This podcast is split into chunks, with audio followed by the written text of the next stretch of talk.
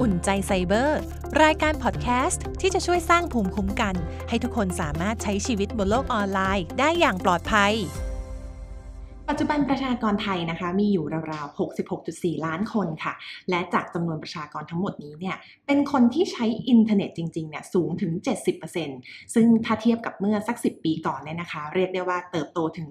150%เลยทีเดียว ทีนี้ยิ่งช่วงยุคโควิด -19 กำลังระบาดเนี่ยค่ะก็ส่งผลให้คนเนี่ยอยู่บ้านกันมากขึ้น แล้วก็หันมาท่องโลกออนไลน์ หรือว่าใช้อินเทอร์เน็ตกันมากขึ้นค่ะ แน่นอนค่ะว่าเหรียญย่อมมี 2 ด้านเสมอ โลกออนไลน์ก็เช่นกัน ส่วนใหญ่เราอาจจะมองเห็นด้านดีของอินเทอร์เน็ตนะคะ ที่อำนวยความสะดวกให้กับเราหลาย ๆ อย่างเลย ไม่ว่าจะเป็นการใช้โซเชียลเน็ตเวิร์กที่ช่วยให้เราติดต่อสื่อสารกันง่ายขึ้น การทำธุรกรรมทางการเงิน การซื้อขายออนไลน์ ไปจนถึง entertainment ต่าง ๆ ที่ช่วยคลายเหงาได้สะดวกรวดเร็วนะคะ แต่ว่าหลายคนค่ะ อาจจะไม่ทันระวังกับภัยออนไลน์ที่แฝงตัวมาในรูปแบบต่าง ๆ ซึ่งอาจจะส่งผลกระทบในหลาย ๆ ด้านนะคะ ไม่ว่าจะเป็นทางด้านกายจิตใจแล้วก็สังคม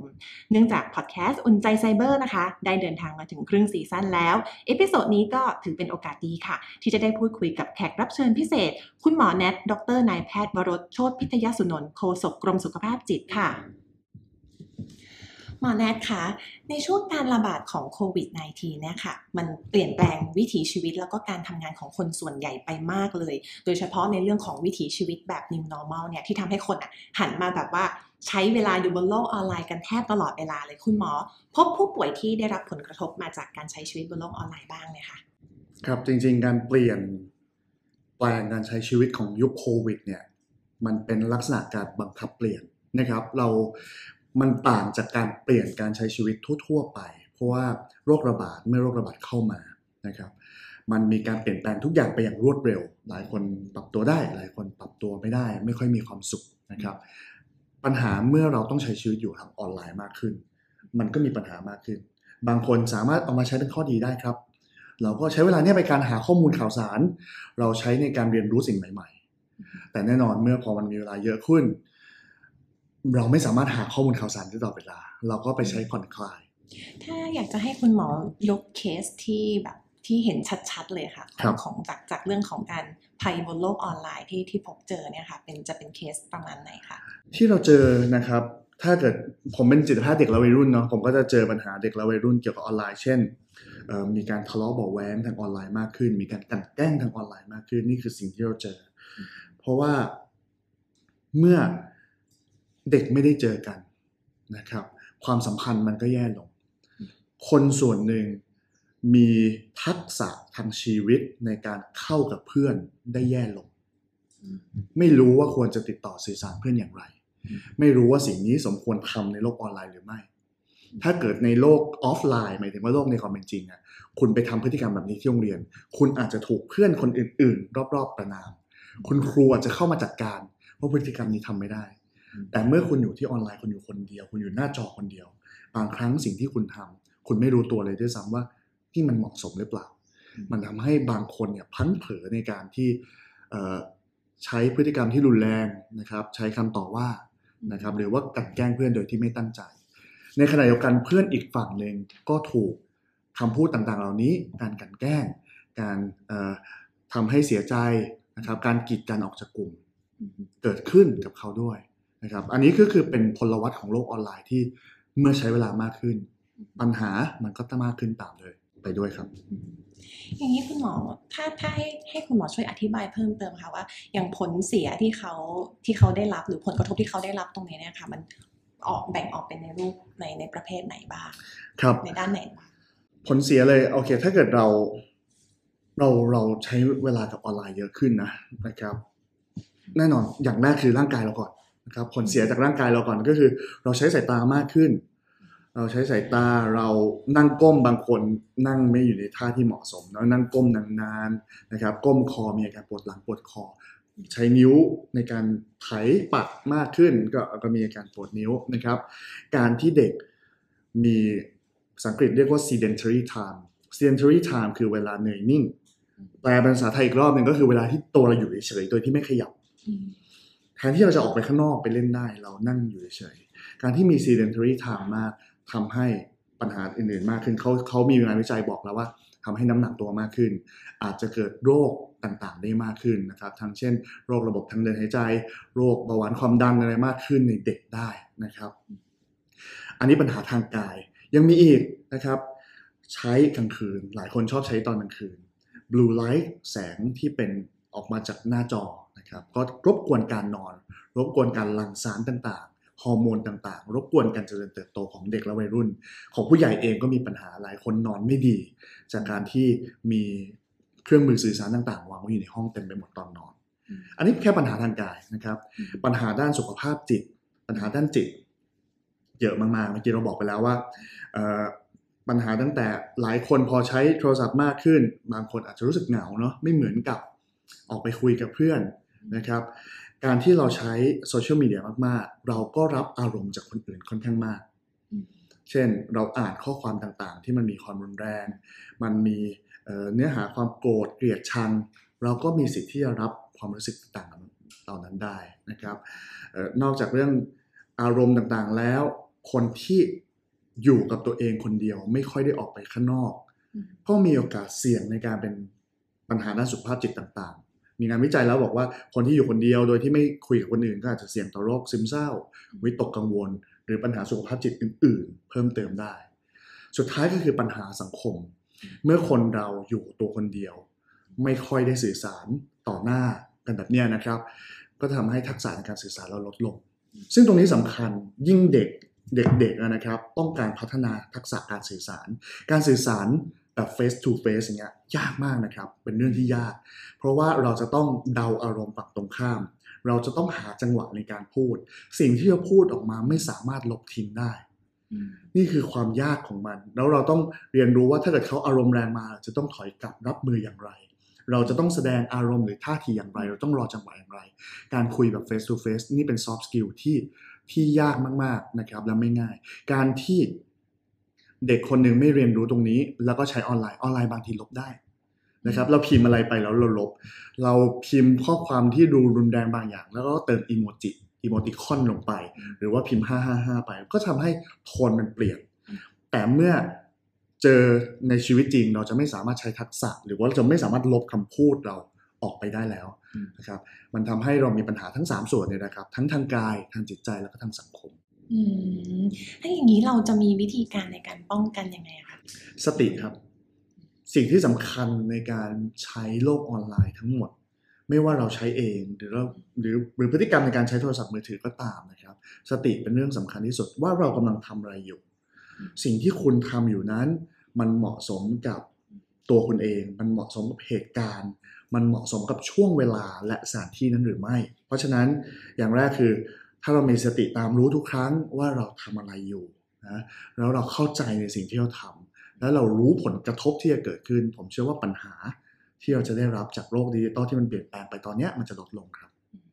ยังแสดงว่าอย่างที่คุณหมอบอกว่าในเรื่องของสตินะคะอันนี้ก็เป็นส่วนส่วนหนึ่งที่สำคัญในเรื่องของทักษะทางดิจิตอลด้วยใช่ไหมคะถูกต้องครับ เรื่องทักษะทางดิจิตอลพูดถึงเรื่องทักษะทางดิจิตอลเนี่ยเป็นเรื่องสำคัญมากๆนะครับในยุคอนาคตมีคนบอกว่าในยุคอนาคตเนี่ย ทักษะหลาย ๆ อย่างเนี่ยจะจะสูญหายไปจากการที่พัฒนาโลกไปข้างหน้ามาก ๆ นะครับทักษะหมายถึงทักษะในการแรงงานทักษะในองค์ความรู้บางอย่างเพราะจะถูกทดแทนด้วย AI ถูกทดแทนด้วย สิ่งที่เราหาได้ทางโลกออนไลน์ครับ เราเรียกมาปุ๊บเราก็เจอนะครับ ไม่ต้องใช้องค์ความรู้มาก แต่สิ่งที่ยังจะติดตัวมนุษย์อยู่ในอนาคต นั่นนั่นคือ soft skill และทักษะทางสังคม นะครับ soft skill ก็เช่นการติดต่อสื่อสาร การทำงานเป็นกลุ่มความเป็นผู้นำนะครับ แล้วก็ skill ต่างๆ ที่เราต้องใช้ เช่น ยกตัวอย่างก็คือ digital skill digital skill เพราะว่าเราเองยังไงมนุษย์เนี่ยจะอยู่บนโลกนี้ต่อไปอยู่แล้วล่ะนะครับ เราก็ต้องมีทักษะในการที่จะใช้ประโยชน์มันอย่างให้เต็มที่มากที่สุด เพราะฉะนั้น DQ นะครับเราพูดถึง DQ DQ เป็นเรื่องที่ถูกพูดมาในช่วง 10 ปีที่ผ่านมาอย่างมาก DQ ย่อมาจาก D คือดิจิตอลนะครับ Q คือ quotient นะครับเราเคยได้ยิน IQ EQ IQ intelligence quotient ใช่ไหมครับ EQ um, emotional quotient ครับณปัจจุบันเนี่ยเราเราพูดเบรกเลเวลเนี่ยเราพูดเรื่องดิจิตอลแล้วเพราะว่า เพราะเพราะอะไรครับ เพราะเราหันไปมองทางซ้ายทางขวาตื่นมาตอนเช้าเราก็เจอสิ่งที่เรียกว่าดิจิตอลก่อนนอนเราก็เจอสิ่งที่เรียกว่าดิจิตอลเพราะฉะนั้นคุณต้องให้เวลากับเรื่องดิจิทัลมากๆ และการให้เวลากับมันนั่นแปลว่าคุณต้องมีทักษะอืมคุณต้องมีทักษะในการที่จะจัดการกับมันนะครับ ซึ่ง DQ ก็ถ้าตามทฤษฎีก็มี 8 ด้านนะครับ แล้วก็มี 24 component 24 ส่วนของมัน ซึ่งก็มีหลากหลายด้านกันไป ซึ่งเป็นส่วนที่สำคัญทั้ง 8 ด้านที่ เราคนหนึ่งจะใช้ชีวิตอยู่ในโลกดิจิตอลนี้ค่ะคุณหมอแล้วที่นี้ในเรื่องของทักษะทางดิจิทัลอะค่ะ คุณหมอมองว่าทักษะในส่วนไหนเนี่ยเป็นทักษะที่สำคัญที่สุด พูดถึงทักษะทางดิจิตอลเนี่ยผมว่ามันสำคัญหมดนะครับ มันขึ้นอยู่กับว่า เราไปเจออะไรตอนนั้น บางคนเนี่ยอาจจะรู้สึกว่ายกตัวอย่างนะครับ ยกตัวอย่างเช่นดิจิ t a ล Security เนาะทักษะทางเรื่องดิจิ t a ล Security เรื่องเกี่ยวกับเอ่อ ความปลอดภัยต่างๆดิจิ t a ล Safety ทักษะพวกนี้เนี่ยบางทีเรารู้สึกว่าเออฉันไม่เกี่ยวอะเรื่องรหัส passwordเรื่องการรักษาความปลอดภัยในอินเทอร์เน็ตนะครับหรือว่าเนื้อหาที่มีความเสี่ยงฉันฉันรู้สึกว่าฉันไม่เสี่ยง เพราะว่าณตอนนั้นคุณยังไม่เสี่ยง แต่ไม่ได้ว่าอนาคตคุณจะไม่เสี่ยงนะครับบางทีเราเรามุ่งเน้นด้านใดด้านหนึ่ง เท่ากับว่าเราไปเปิดโอกาสให้ด้านอื่น อาจจะมีความเสี่ยงมากขึ้น และเดี๋ยวนี้มันดูง่ายว่าถ้าเกิดถึงว่าเราเรามีจุดอ่อนในทักษะทางดิจิตอลด้านใดด้านหนึ่งเนี่ยคนเดี๋ยวนี้เรามีคนที่ดีและไม่ดีล่องลอยโลกอินเทอร์เน็ตเยอะ เราก็อาจจะเป็นพื้นที่ให้เราถูกโจมตีได้นะครับ เพราะฉะนั้นผมเชื่อว่าทักษะทุกอย่างเนี่ยมันไม่ใช่สิ่งที่แยกกัน สุดท้ายเนี่ยมันจะมันจะรวมกันมาเป็นหนึ่งเดียว ยกตัวอย่างอย่างเช่น การถูกกันแกล้งทางออนไลน์ สมมติว่าถ้าเราเองเป็นคนที่ไม่มีความรู้เรื่องเกี่ยวกับดิจิ t a ลเซฟตี้นะครับเราไปปล่อยเนื้อหาบางอย่างที่มีความเสี่ยงทิ้งไว้ แล้วก็เกิดสิ่งที่เรียกว่าดิจิ t a ลฟูดปรินต์หรือว่าร่องรอยทางดิจิตอลอนาคตสิ่งนี้ก็จะถูกหยิบมาทำร้ายเราได้เช่นเดียวกัน เพราะเนี่ยสิ่งที่ผมพูดไปเนี่ยนี่คือทักษะดิจิตอลสามด้านนะครับเมื่อกี้ประโยคที่พูดไป เพราะฉะนั้นทั้ง 8 ด้านที่มีอยู่ เป็นสิ่งที่สำคัญมากๆ แล้วก็เราควรมีด้วยกันทั้งหมด อยากให้คุณหมอพูดถึงตัวตัวภัยของภัยบนโลกไซเบอร์ ที่คุณหมอมองว่าเออน่าจะเพิ่มสูงขึ้นนะคะ ผมคิดว่าเรื่องเนื้อหานะครับ เนื้อหาที่มีความเสี่ยง content risk ผมว่า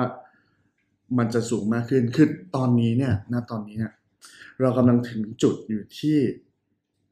เราเรามีการถกเถียงกันเยอะ ระหว่าง freedom of speech กับเรื่องเกี่ยวกับ